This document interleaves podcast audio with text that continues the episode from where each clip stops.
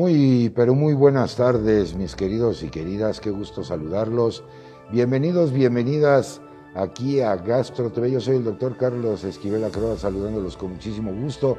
Y hoy, bueno, de manteles largos, porque tenemos una súper invitada, gran amiga de este programa, especialista en todo el sentido correcto, tanto de la academia como de la ciencia.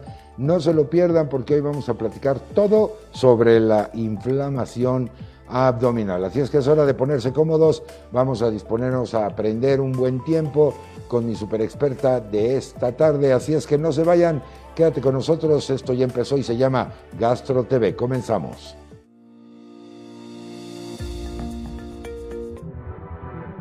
Alfa Sigma. Superempresa 2022 presenta.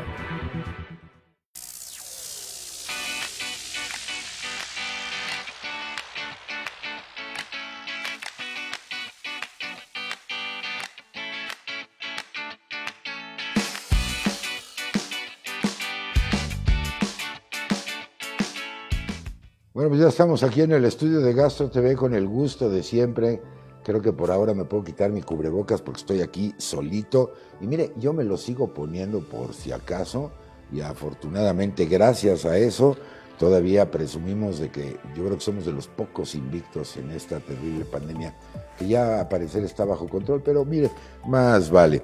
Eh, muy bienvenidos, bienvenidas de nueva cuenta a esta emisión. Fíjese ya, la número 4 de temporada 4, par de cuatros, y estamos muy contentos de recibirlos. Nuestras redes de contacto ya están, ya están abiertas para que usted se comunique con nosotros, platiquemos un, un momentito en nombre de este gran equipo de profesionales de la comunicación digital. Les damos la más cordial de las bienvenidas en los controles a cargo de nuestro super equipo de ingenieros, el ingeniero junior, la ingeniera Jimena todos capitaneados aquí en el piso con Mari, eh, cariñosamente nuestra querida Pulga y bueno, todo el equipo de producción bajo la comandancia, creador de este concepto llamado Gastro TV, el licenciado Alfonso Nolasco. Y por supuesto, gracias al apoyo y a la confianza de Alfa Sigma, donde lo único que pretendemos es darle información a usted confiable, científicamente soportada y nada de redes sociales, nada de, productos milagro, redes sociales cuando ni siquiera sabemos la veracidad de la información que ahí vemos.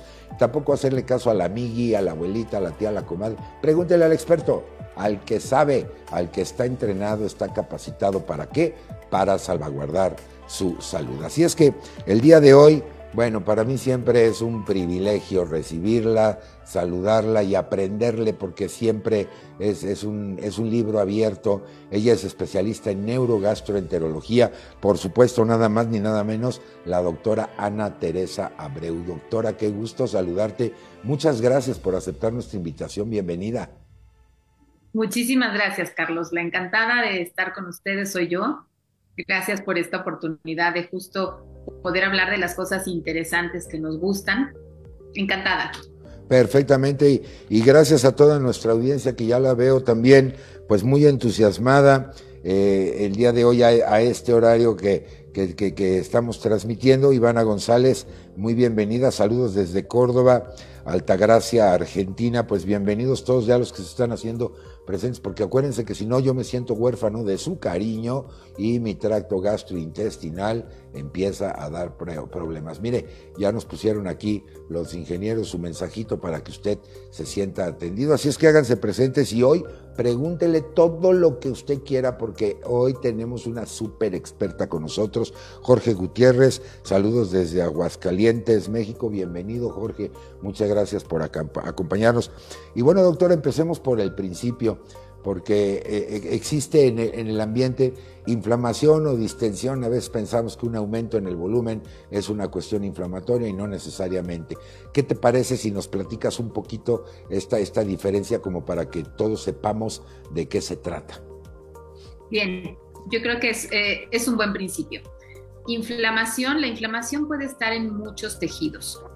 la inflamación implica prácticamente un proceso de infiltración de algunas células, en concreto pueden ser de linfocitos, em, pero eso nos hablaría de que un órgano se engruesa, se hincha y hay un proceso como tal involucrado generador de esto. La distensión es algo más sencillo. La distensión siempre la ubicamos en el contexto de la presencia de gas. Ese gas en un contenido, en un contenedor, en este caso el intestino, que hace que se vea abultado el, el abdomen, la panza. Eso no quiere decir que los intestinos estén inflamados. Mm. Es la presencia de gas y si la mucosa tuviese inflamación, el tejido estuviese inflamado, entonces ahí prácticamente lo que estaría es el órgano agrandado, el, intestino como tal estaría agrandado. Pero inflamación, digo, y distensión es realmente la presencia de gas que se encuentra en algún eh, recipiente, en, un, recipiente que se, que se puede expandir o expander, sería la palabra correcta, y esto sucede con los órganos o las vísceras que son huecas. Esto sucede en estómago, esto sucede en eh, estómago, e intestino delgado, intestino grueso, en concreto en el tubo digestivo. Hay dos tipos de distensión. Una distensión que es la que percibe el paciente, pero no se ve, no se ve voluminoso.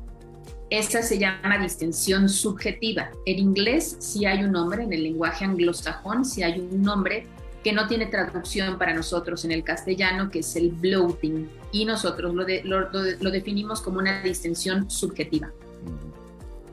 Y la distensión objetiva es la que el paciente te dice, me siento distendido y además se ve voluminoso, te crece el vientre. Eh, y esto siempre es por gas. Es decir, tenemos una relación directa entre los gases acumulados y por supuesto la, distensión. Y, por otro lado, hablar de inflamación, bueno, pues sabemos los médicos estos cinco puntos cardinales de inflamación, donde hay dolor, color, calor, rubor, tumor, etcétera, eh, que no exactamente y que no necesariamente lo vemos en una cuestión de, distensión.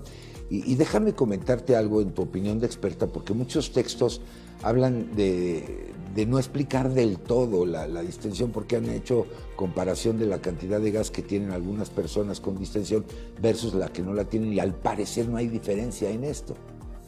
Pero tú me estás hablando de una entidad en particular que es el síndrome de intestino irritable. Exactamente. En el síndrome de intestino irritable se ha estudiado el gas. Eh, si bien en la definición eh, actual, porque no sabemos si van a cambiar en los criterios de Roma 5, pero al menos en Roma 4, los criterios de, que definen como tal al síndrome intestino irritable no involucran a la distensión. Aclaro. Es dolor con cambio en el patrón de las evacuaciones y una frecuencia en particular, pero no implica distensión. Sin embargo, los textos de Roma 4, el texto de Roma 4 en síndrome intestino irritable aclara que la distensión puede ser parte de los síntomas del síndrome de intestino irritable, incluyendo distensión subjetiva o, bien distensión objetiva, pero no la define. Em, me decías aquí, a ver, eh, a lo mejor por aclarar esto yo me perdí en, la pregunta. ¿El objetivo era? Sí, de ver eh, que no ah, necesariamente... exacto. Hay mayor... Ok, ok. El gas, voy a contarte que el gas se produce Exacto. Desde distintos mecanismos. El gas normal, porque todos tenemos gas en el intestino. Al hablar, al deglutir, al comer, introducimos gas. Pero aparte tenemos en nuestro intestino, tenemos ese lugar de la microbiota intestinal, muchas bacterias, hongos, arqueas, eh, ciertos protozoos, virus que están eh, en, convivencia dinámica con actividades metabólicas propias de cada uno de ellos y una de las actividades que reconocemos mucho en dos microorganismos, en concreto los hongos que tenemos en el intestino y las bacterias, eh, sabemos que son capaces de producir por, procesos de fermentación, los primeros, los hongos, y eh, por otras vías también de fermentación, eh, las bacterias pueden producir gas. En concreto, las bacterias gas a partir de los carbohidratos que nosotros ingerimos lactosa, maltosa, sucrosa, fructosa, galactosa, esos carbohidratos van a ser metabolizados por la, por la microbiota intestinal y van a producir gases. Como te digo que ingerimos gas, ingerimos oxígeno.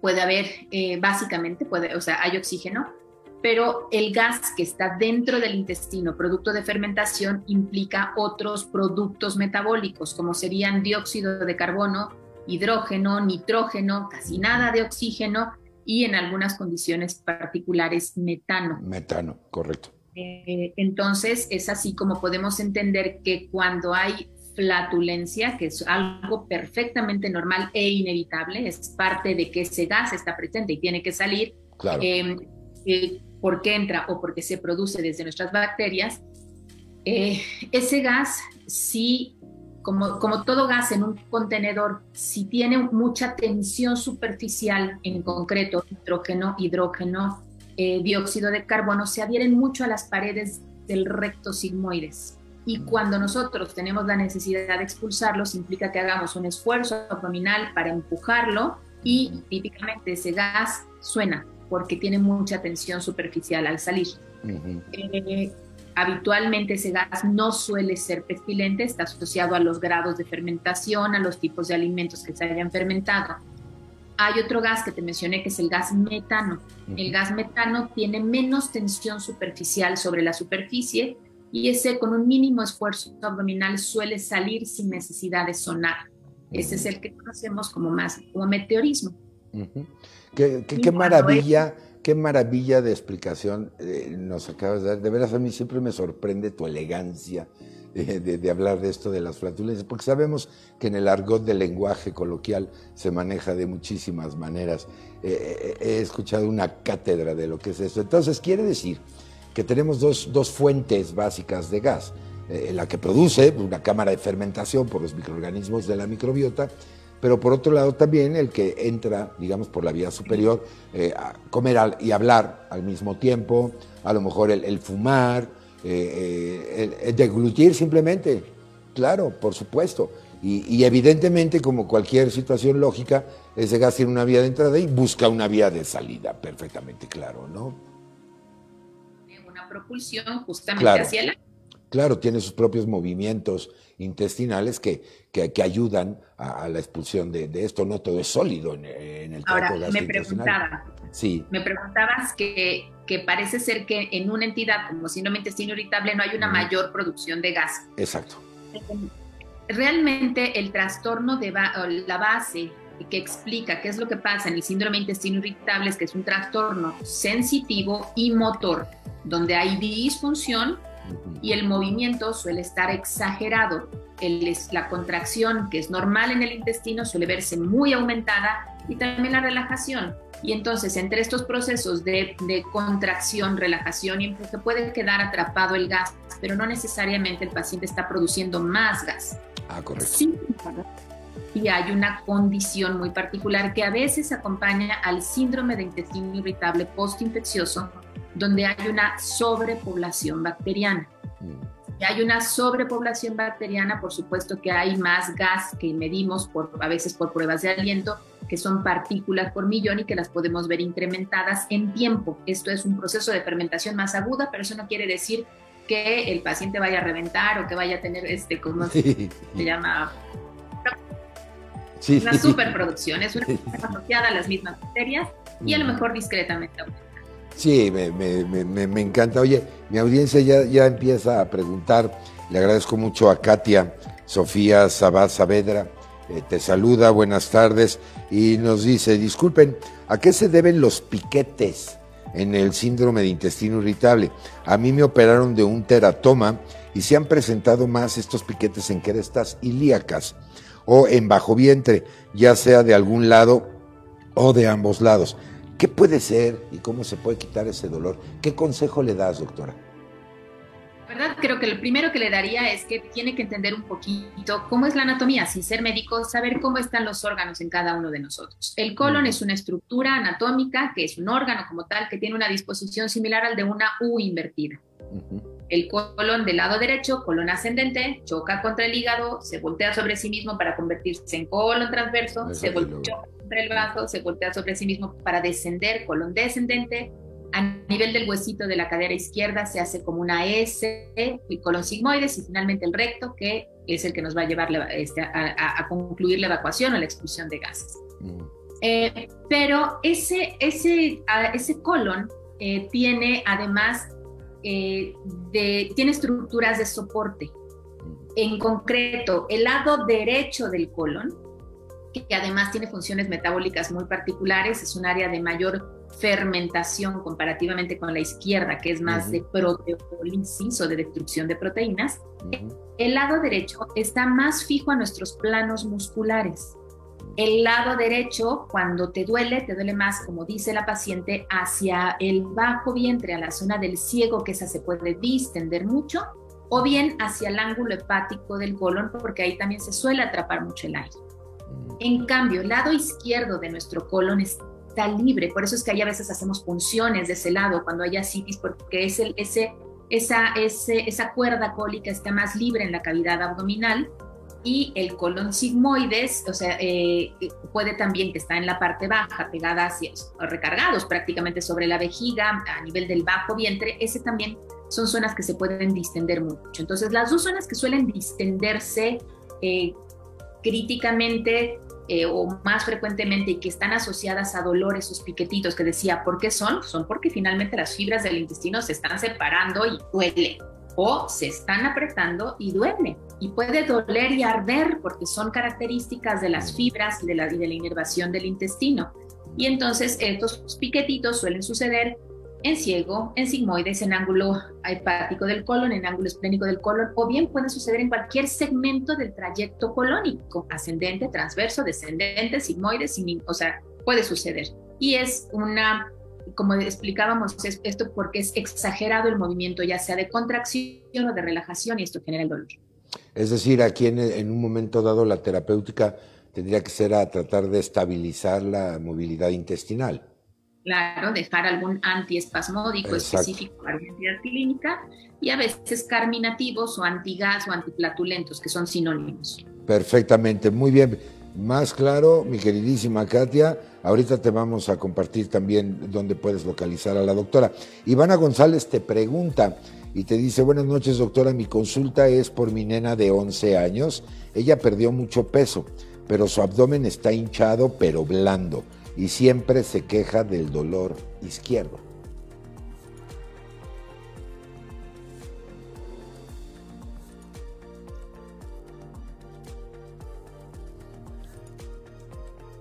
Claro.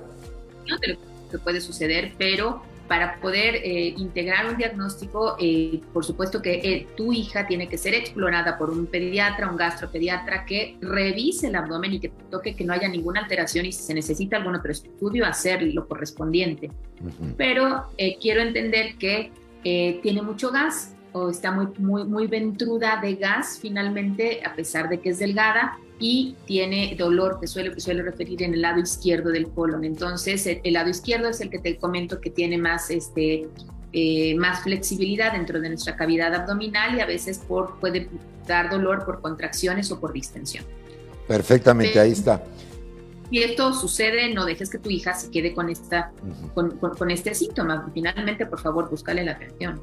Claro, y, me parece eh, eh, muy relevante comentar lo que dice la doctora Abreu en el sentido de que estos espacios es para orientarles eh, qué es lo que deben ustedes hacer. No, no queremos generarle la expectativa de que los vamos a prescribir o los vamos a, a explorar vía telemedicina, como ya está pasando en muchas partes del mundo, pero sí que reciban una orientación confiable ¿no? de primera mano para que ustedes se encaminen a llegar a un buen diagnóstico y sobre todo a la resolución de, de, este problema. Dos elementos que... sí, perdóname. Pensando en el caso que nos plantea Ivana, eh, ¿qué puede ser? Puede ser desde una parasitosis hasta un síndrome de intestino irritable, hasta eh, otro, otros escenarios clínicos. Entonces, por favor, que no lo deje, porque la, la presencia de dolor o de gas no es exclusiva de una entidad clínica, hay una gran gama de, posibilidades diagnósticas. Sí, por supuesto. Fíjate que me está escribiendo y me está diciendo que tiene colitis ulcerosa y posiblemente eh, Crohn.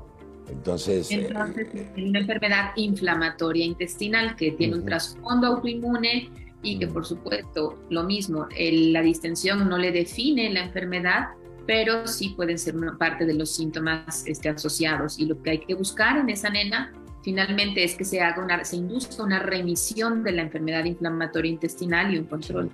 Sin duda, pues ahí está la recomendación de mi experta. Si usted nos acaba de sintonizar, estoy platicando con la doctora Ana Teresa Abreu, eh, neurogastroenteróloga, y nos está platicando todo sobre la inflamación abdominal. Déjame plantearte dos elementos que me parecen relevantes y que tú ya comentabas. El primero de ellos, como dice la máxima universal, somos lo que comemos. Y los microorganismos pues fermentan el sustrato que nosotros le damos, ¿no? Entonces, platicar un poquito para ver, porque seguramente habrá alimentos mayormente productores de gas que otros, ¿no? Y más ahora que tenemos toda una cosmogonía, permíteme el término, de, orientaciones alimentarias por la razón que usted quiera, eh, si veganismo, vegetarianismo, eh, no los, los productos de origen animal. Ese es un primer elemento. Y el segundo es que el músculo liso del intestino, pues también responde a estímulos neuroendocrinos y, el estrés, la ansiedad, pues modifican la frecuencia de, los movimientos intestinales y esto puede aumentar la frecuencia de evacuación de gas. Estos serían los dos planteamientos, doctora. Bien, em, realmente sí, la dieta tiene que ver con, con, la producción de gas, te mencionaba los carbohidratos, pero no es, lo, no es el único elemento. Tenemos también carbohidratos o fibras que pueden generar también este proceso de fermentación por ejemplo, las, fibras que están en vegetales, hay fibras solubles, solubles, fibras insolubles, y estos también son generadores de gas. Eh, las gramíneas, las leguminosas, también son productoras de ciertas enzimas que se llaman rafináceas, que hacen que en la, en, la conversión, en la destrucción y degradación del alimento, para que nosotros tengamos el aporte de los nutrientes de esos granos, en concreto hablando de frijol, habas, lenteja, garbanzos, chícharos, potes, eh, tienen que ver, eh, frijoles, por supuesto, frijoles, eh, tiene, tiene que ver eh, la presencia y la cantidad de, este, de estas rafináceas para que puedan, este, para que sean productoras de gas. Y también con qué los acompañas. A lo mejor si solo te comes el caldito de frijol y, ya, y algunos granos, pues a lo mejor vas a estar menos flatulento a que si además de caldo de frijol y este, comiste a lo mejor unas papas que, eh, que son almidones, que son carbohidratos, y además comiste otras y te comiste un poco de fruta o te tomaste un refresco, pues por supuesto que estamos hablando de, un, de, un, de una complejidad de elementos que son fermentables y que van a generar gas. Y, y bueno, y, y, eso llega a una microbiota, y la microbiota que cada quien tiene es la que va a responder de distinta manera. Sí, por supuesto. Y, y, mire, eh, es algo que me encantó que dijo la doctora Abreu al principio. Esto es inevitable. ¿eh? Eh, eh, guapos, altos, bajitos, feos, bonitos, bonitas, todos nos encanta andar elevando las cobijas. y más. A ver, te, hago una pregunta de reto. Venga.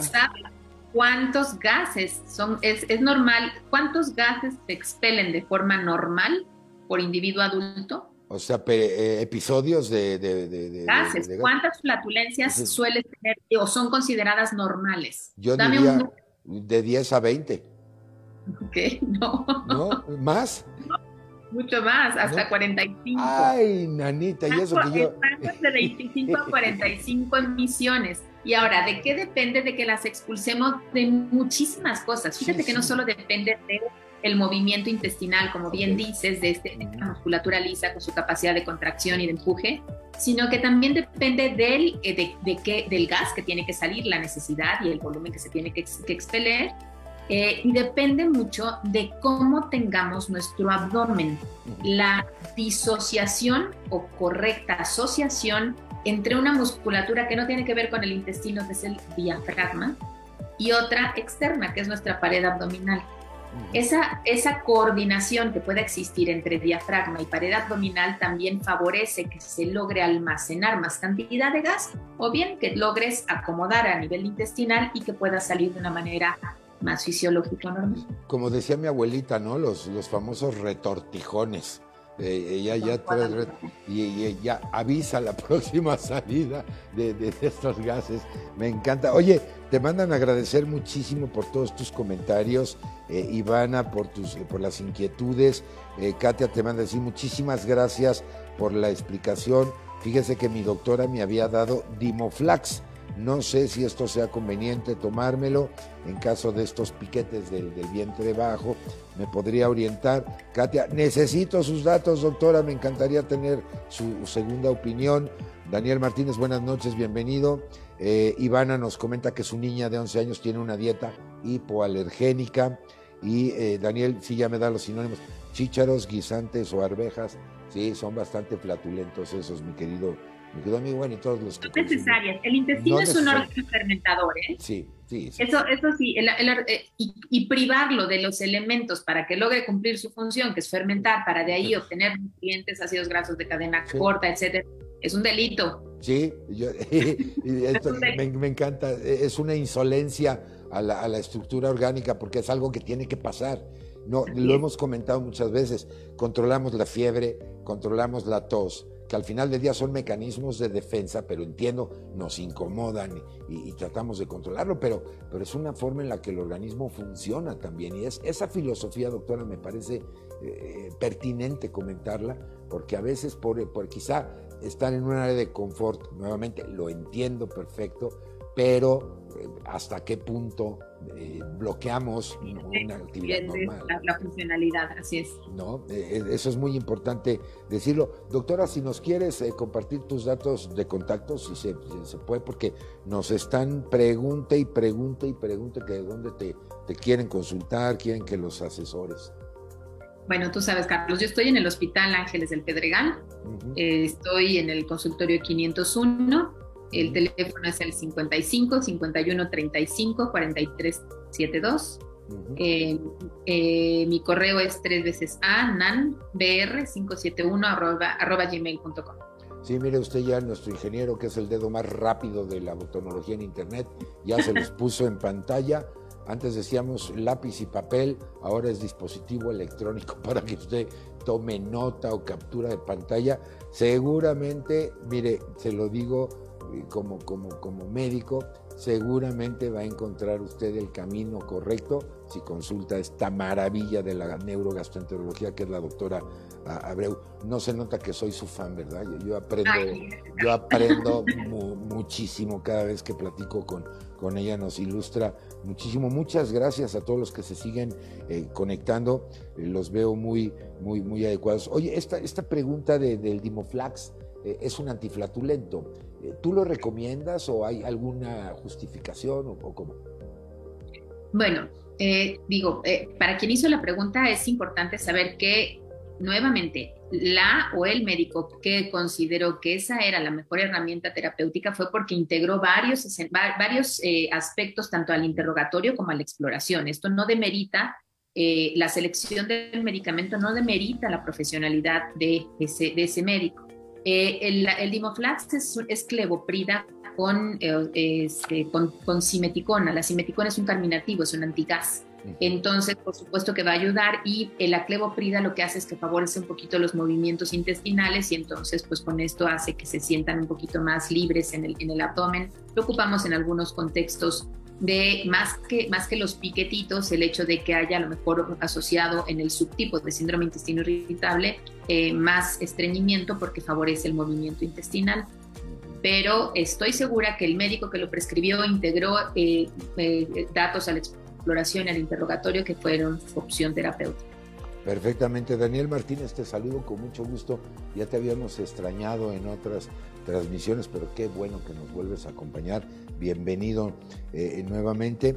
Y ingeniero Junior, me piden que si vuelves a poner los datos de contacto de la doctora Abreu, por favor, si eres tan amable, para que, nuestros amigos de la audiencia pues, pues tengan, eh, como yo le digo, la luz al final del túnel en estos en estos problemas. Ahora, doctora, déjame preguntarte, porque el eructo eh, se constituye también un mecanismo para liberar gas, pero ahora por la vía superior, ¿no? Claro. Y ese, ese funciona, o ese, ese sucede por, también por distintos mecanismos. Nosotros cuando comemos, eh, casi toda la gente piensa que comemos y ese saco que es el estómago se va inmediatamente hacia el intestino. Y no, el estómago es un saco que tiene complianza, que tiene adaptación. Entonces el alimento se va acumulando más hacia el techo del estómago, que es el fundus gástrico, y eso favorece que se relaje una zona muscular, que es la unión esófago-gástrica, se abre el esfínter esofágico inferior y sale lo que finalmente está generando más presión sobre el, el, el, alimento, el saco que es el estómago y esta capacidad de distensión y entonces se libera el gas. Eso es el gas que sucede siempre al término de nuestra, de nuestra ingesta de alimentos. Es una, es una liberación, es una, sale por la válvula este, este pequeño gas que, que, finalmente es, es como sobrante para, ese, para, el, para el saco que está ahorita en el momento de la comida, está, este, de la digestión, está almacenando el alimento. Y eh, hay otro escenario también, o también pueden haber este, eh, gas, bueno, eh, quedándome solo en el eructo. A veces también hay un fenómeno de aerofagia, donde hay pacientes que degluten aire, tragan, es una conducta involuntaria, pero es una conducta por, o sea, que lleva a cabo el, el, individuo, traga aire y entonces son pacientes que son eructadores. Igual se almacena en el saco que es el estómago y lo saca. Ese no está relacionado con los alimentos. Y hay a veces también en escenarios de sobrepoblación bacteriana intestinal, cuando hay demasiada fermentación, también llega a suceder que hay eh, eh, mucho gas y llega, ese gas llega a, a subir en contrasentido eh, al estómago y del estómago salir finalmente como un mecanismo de eructo. Hay entidades, otras cosas que no están asociadas, por ejemplo, ni a intestino irritable, ni a dispepsia, donde pudiese haber este, sobrepoblación bacteriana, como son los pacientes diabéticos que tienen gastroparesia, esos pacientes al no va a mover hacia abajo, vaciar el estómago, suelen tener también muchos eructos. Hay medicamentos que disminuyen el movimiento del estómago, el vaciamiento del estómago y también generan eructos. Entonces hay varias condicionantes por las cuales puede haber este, este fenómeno que, puede ser natural o que puede estar asociado a otras entidades. Oye, obviamente el eructo se incrementa, por ejemplo, si hubiera enfermedad por reflujo gastroesofágico también, ¿no? Sí, pero no lo define. No es, no es, un, no es un síntoma que defina a la enfermedad por reflujo gastroesofágico. Esos son este, agruras, regurgitación y dolor torácico. El, el, eructo puede o no puede estar. Perfectamente. Eh, está más presente cuando hay estos problemas de cierta gastroparesia o cuando, eh, básicamente en esos, con esos contextos o cuando hay más un fenómeno a lo mejor de dispepsia, pudiera también haber más, más eructos. Perfectamente. Eh, ¿Cuáles serían, digamos, los puntos críticos a digamos, apretar el botón de pánico cuando se sospecha ya sea inflamación o distensión, es decir, es momento de ir con el gas. Bueno, por gas te diría que realmente no, es, no, hay, no hay algo muy, muy importante como tal por, por gravedad, pero sí por la incomodidad social. El gas hace que no puedas usar ropa ajustada, apretada, que, que la ropa que llevas cómoda en el momento en el que te la pones, debido a, esta acumulación y distensión, tengas que desajustarla, que no puedas comer alimentos, que socialmente te reprimas porque justamente estás teniendo este fenómeno de distensión o bien hay pacientes que te dicen estoy muy flatulento, estoy muy flatulenta y esto finalmente también socialmente los está, los está marginando y entonces médicamente podemos hacer cosas, podemos usar medicamentos antibióticos intraluminales, modificar la microbiota intestinal, orientarlo sobre la dieta, cómo comer, qué comer, qué, qué, puede fermentarle o no, eh, o fermentarlo de manera excesiva. Ahí comentábamos, hay alimentos que son muy fermentadores y podemos agruparlos por, por grupos de alimentos. En verduras, col, coliflor, brócoli, lechuga, calabazas, rábanos, se fermentan mucho en cualquier intestino en, leguminosas, frijol, habas, lenteja, garbanzo, chícharos. En, eh, en, lácteos, realmente no todos los lácteos, sino los que tienen una mayor cantidad de lactosa, la leche entera, pero, pero la crema no suele tener tanta, tanta lactosa y alimentos como yogur, jocoque, kéfir son deslactosados y el queso puede tener variaciones en la lactosa que a lo mejor tampoco traduzcan mucho gas. Y en frutas, las frutas que son más fermentables, fíjate que curiosamente son melón, sandía y piña. Son, se, ferment, se suelen fermentar más. Sí, porque el nivel de azúcar que tienen es mayor. Puede, ser, este, este, finalmente. Y la, otra que sí me gustaría eh, orientar un poquito en, en, un, padecimiento, por ejemplo, es en la enfermedad celíaca. En la, enfermedad celíaca el paciente puede tener dolor abdominal, puede tener diarreas, es esta intolerancia o alergia al gluten como tal, y ahí este, eh, el, el, gas genera muchísimo dolor, muchísima, muchísima sintomatología y muchas veces ese puede ser el oriente, o sea, la presencia y la queja de esto puede ser el elemento para que nosotros busquemos o descartemos más bien que no es muy prevalente en nuestro país la enfermedad, la, enfermedad celíaca. Mira, me llegan más, más comentarios. Eh, Katia te dice, exactamente doctora, mi médico es médico internista y la verdad el Dimoflax en su momento me ayudó bastante, pues parecía globo y aparte no tenía buena peristalsis.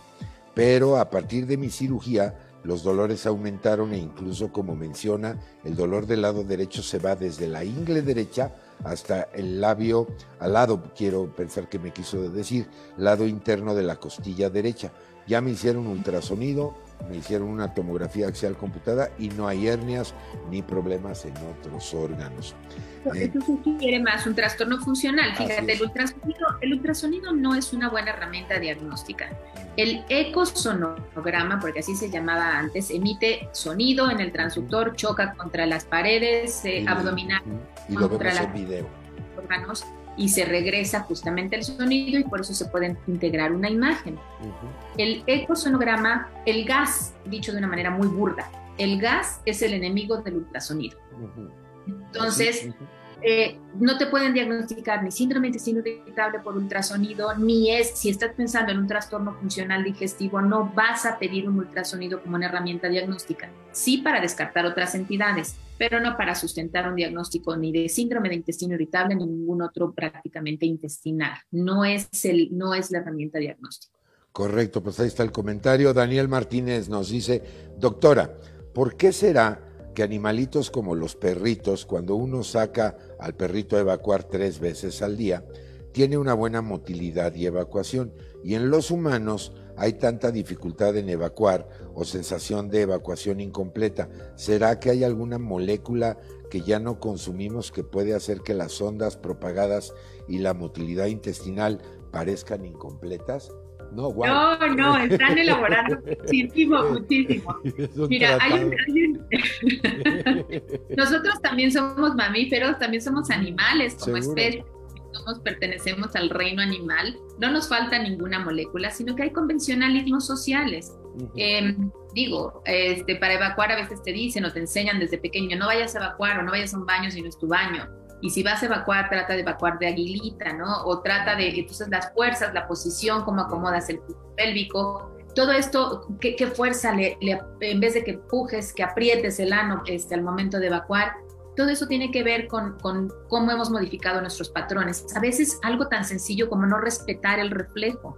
Eh, eh, eh, se respeta el reflejo para expulsar un gas, que por supuesto todo el mundo dice, ¿cómo? No lo vamos a hacer. Sí, no, exacto. Apriétale, apriétale, porque se, sale. Solo que el perrito como, como un, este, como un animal digamos, que no tenga, digo, yo adoro a los animales, a los perros, pero que no tenga un cerebro como nosotros, ni tanto convencionalismo social, pues sencillamente, como diríamos en casa, se descoció y no pasó nada. Así es. Ahora, también nosotros no frenamos estas situaciones por convencionalismos sociales y hay que entender que eso es importante también. A veces no tomar agua hace que no tengas un buen tránsito, que el, el, el excremento se estacione, tenga más tiempo de duración, te genera esta sensación de evacuación incompleta, que no tengas una buena posición para evacuar en el baño, que te quedes recto, este, que tengas los pies o, las rodillas mucho más abajo que, que, que, la cadera.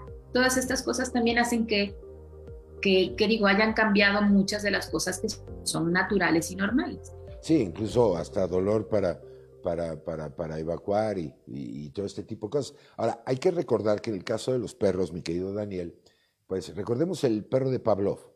¿Qué es lo que pasa con los animales? Nosotros les generamos un hábito intestinal, porque le, damos de comer, lo sacamos a pasear y sabe el perro, aprende que cuando sale es cuando evacúa.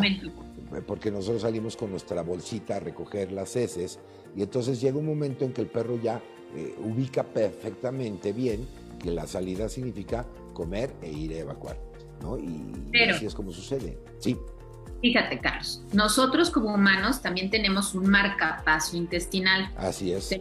Tenemos un relojito. Tú aprendes a evacuar habitualmente todos los días en la mañana. ¿Por qué? Porque el reflejo evacuatorio más fuerte y más intenso es en la mañana.